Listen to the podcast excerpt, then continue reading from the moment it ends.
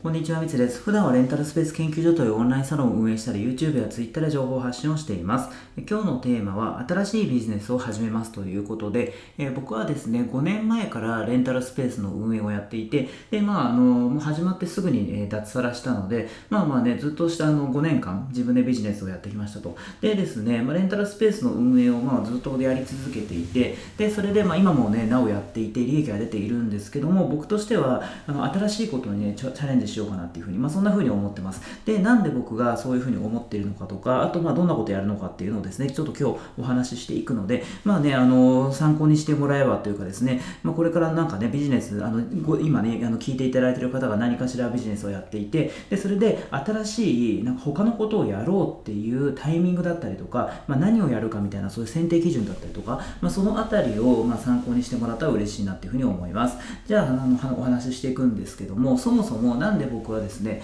え今レンタルスペースをまやっていて利益が出てるのに新しいことやるのかっていうまお話をしていくんですがそもそもですね僕が、まあ、今ねあの10店舗ほどレンタルスペースを運営していてでさらにそこからですねその運営してるだけじゃなくてその運営のノウハウだったりとか、まあ、そういうのを情報発信してるんですよね。YouTube とか、まあ、最近ちょっとやってないですけどブログとか、まあ、そういうのでま発信をしていてでそこ経由で、えー、僕にですね運営のコンサルティングとかあと教材だったりとか、ま教材販売ですよね。その動画でレンタルスペース運営に関する、えー、そういうねあの教科書みたいなのを作ったりしたんですよね。でそれの教材販売とかあとはレンタルスペース研究所というオンラインサロンがあったりとか、まあ、そういうのを僕はやっていてそこからもね収益があの得られてるんですよね。でそれはそれでねやっててまああの良かったなっていうかですね、まあ、僕としてもねあのビジネスがこう発展していったんで良かったなと思っているんですけどもただその一方でこれあのやっぱ僕のですねもうそもそもその人生というかですねああの、まあ、どういうふうに生きたいか、えー、やっていきたいかっていう中で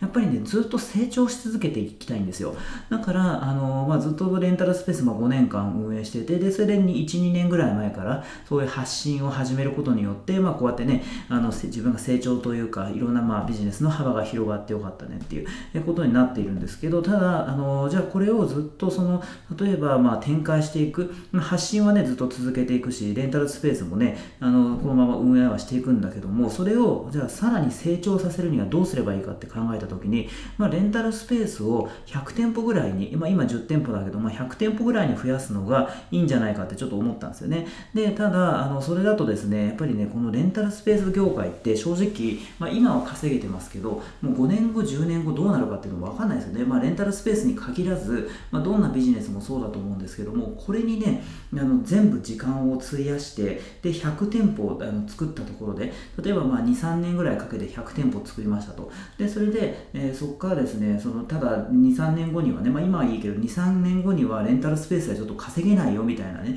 ことになっていたらあのちょっとね結構100店舗あると身動きも取りづらいし大変だと思うんですよね。なので、まあ、そういう意味もあってまあまあねレンタルスペースはやりながらで今10店舗やってるけど、まあ、それをまあ20店舗ぐらいにはしてもいいかなと思うんですよね利益が出てるんで。でもそれを100店舗にするってなるとやっぱね自分一人じゃ難しくて、まあ、それれこそねフランチャイズ展開するとか何かしらやらなきゃいけなくて誰かと協力するとか、まあ、それはそれでねあの自分の成長につながるねあの大事なことというかですね、まあ、そういうあの方向性もありますけどちょっとなんかそれだとピンとこなかったっていうかなんかねあのどうかなっていうふうに思ったんですよね。なのでもうじゃあレンタルスペースとは違う新しいことをやろうかなっていう、まあ、そんなことで、えー、新しいビジネスを始めますっていうふうにあの今これお話をしているんですよね。でそれでやっぱりねあのまあ、それってすぐうまくいくとは限らないというか多分うまくいかないことの方が多いんですよ。レンタルスペースであればもう今10店舗やってるんでねそれをね15店舗20店舗にするって、まあ、やり方も分かってるし、まあ、リスクが低いというかですね、まあ、自分の得意なことなんで、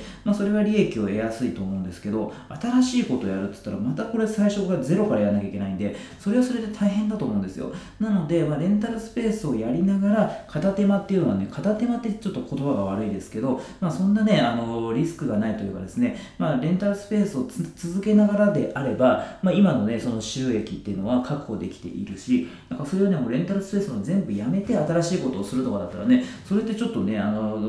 もしね、それで新しいことやって失敗したらね、それで終わっちゃうんで、そうじゃなくて、今やってることにプラスして、えー、新しいことを始めようっていう、まあ、そんな感じなんですよね。で、しかもその始めることって言っても、まあ、ちょっとね、まだね、具体的には決まってないですけど、例えば、何かしらね、飲食店を出すとかね、なんかめちゃめちゃお金とかね、稼働がかかるものっていうのを一気にやるっていうよりは、まあね、あの、ちょっと軽くテストというかですね、まあそれはあのね、拡大するには、えー、そのお金と時間かかるかもしれないけど、まあちょっとね、その需要要があるかどうかのテストをするのが、まあ低資金でね、あの低リスクでできるっていうものですね、まあそういうのをちょっと一回テスト的な感じで試してみて、で、それで、まあ何かしらビジネスを2、3個とか、例えばやってみて、で、それでいけそうだなっていうものに、えー、時間とお金を費やして拡大していくっていう感じにしようかなっていうふうに思ってるんですよね。で、あとは、やっぱりそのレンタルスペースと同じように、僕としては、あんまりそのね、その手あのお金が最初かかんないものだったりとか、あとは、えー、自分がこう動かなくても売り上げになる。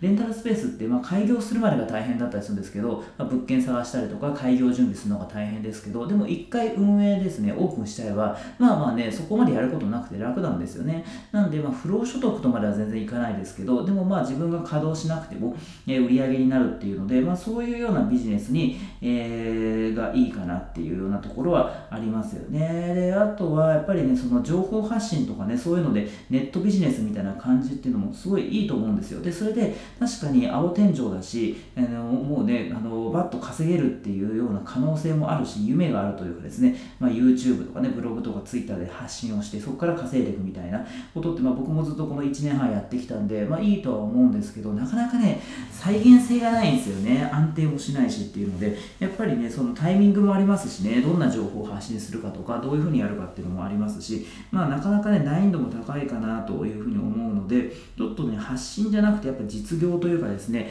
えー、そっちで取り組んでいこうかなっていう感じなんですよね。で、それでいろいろまあ考えていくうちにというか、まあ、そんなにまだ考えてないんですけど、まあまあね、その、王道なものというか、まあね、ちょっとなんか今、こう、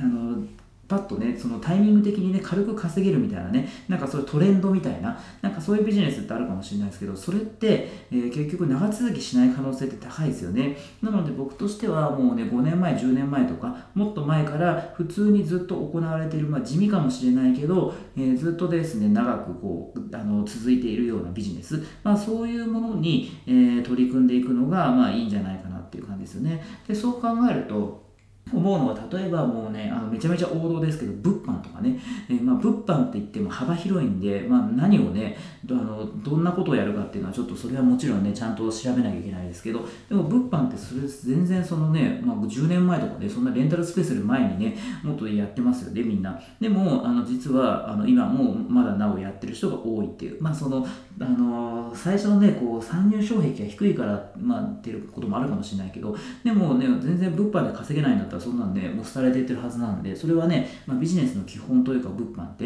えー、だと思うので、ちょっとそのあたりを、えー、まあ、物販でどういうふうにやっていくか、なんか普通にね、なんかちょっとパッとネットで調べて、あ物販ってこうやるんだみたいなことでややってもね、なかなかね、多分、あの、まあ、いろんな物販があるので、まあ、物販によってはね、その全然稼げなかったりとか、めちゃめちゃあの大変、仕入れるのが大変変とか、まあ、多分いろいろあると思うんですよ。なので、ちょっとそこは、あの、調べてからというか、まあ、うまくいってる人、まあ、この人のやり方いいなみたいな人を探してでそこのにその人に教えてもらうっていうやり方ですかね、まあ、それをやればまあまあいいのかなっていうかですねまあ一個その物販ってねなんかあんまりねなんかパッとしないっていうかねかもしれないですけども派手さはないっていうかね今更みたいなね感じで思われるかもしれないですけどまあでも実はやってる人が結構やっぱ多いですしまあそれでね実際に稼いでる人っていうのもねもちろんいるわけだからちょっとそこのあたり物販に関してちょっと一回やってみようかなっていう感じですよね。でそれでもしねその僕がうまくいったら、まあ、レンタルスペース、まああのまあ、うまくいってるしでそれでね物販もうまくいってるって言ったらね、まあ、レンタルスペースのだけの人じゃないんだみたいなね。なんかそういう風になったらいいなとかっていう風にね思うし僕もやっぱ新しいことをやるのって結構やっぱワクワクするのでそのあたりですよねであとやっぱ物販だと結局物販なんか全然詳しくないんで分かんないですけどやっぱりねあんま積み重ねっていうかねあれですよね。そのレンタルスペースって1回作っちゃえばそれでまあ回ってくってお話ししたんですけどで物販ってずっとややり続けないといけないですよね。物を仕入れてえー、発送する、売るみたいなね、なんかそういうのをずっとやり続けないといけないんで、ちょっとそのあたりどうなのかなっていうのは思うんですけど、まあそのね、物販って僕全然そのまだやったこともないんで、何もね、あのそそれでね、その雰囲気だけでダメって判断したらちょっともったいないので、ちょっとそのあたりは、えー、調べてですね、なんか良さそうなあれがあったら、あのまた共有させていただきたいというふうに思います。ということでですね、今回は新しいビジネスを始めますというテーマでお話をさせていただきました。今回も最後まで聞いてくださって本当にありがとうございました。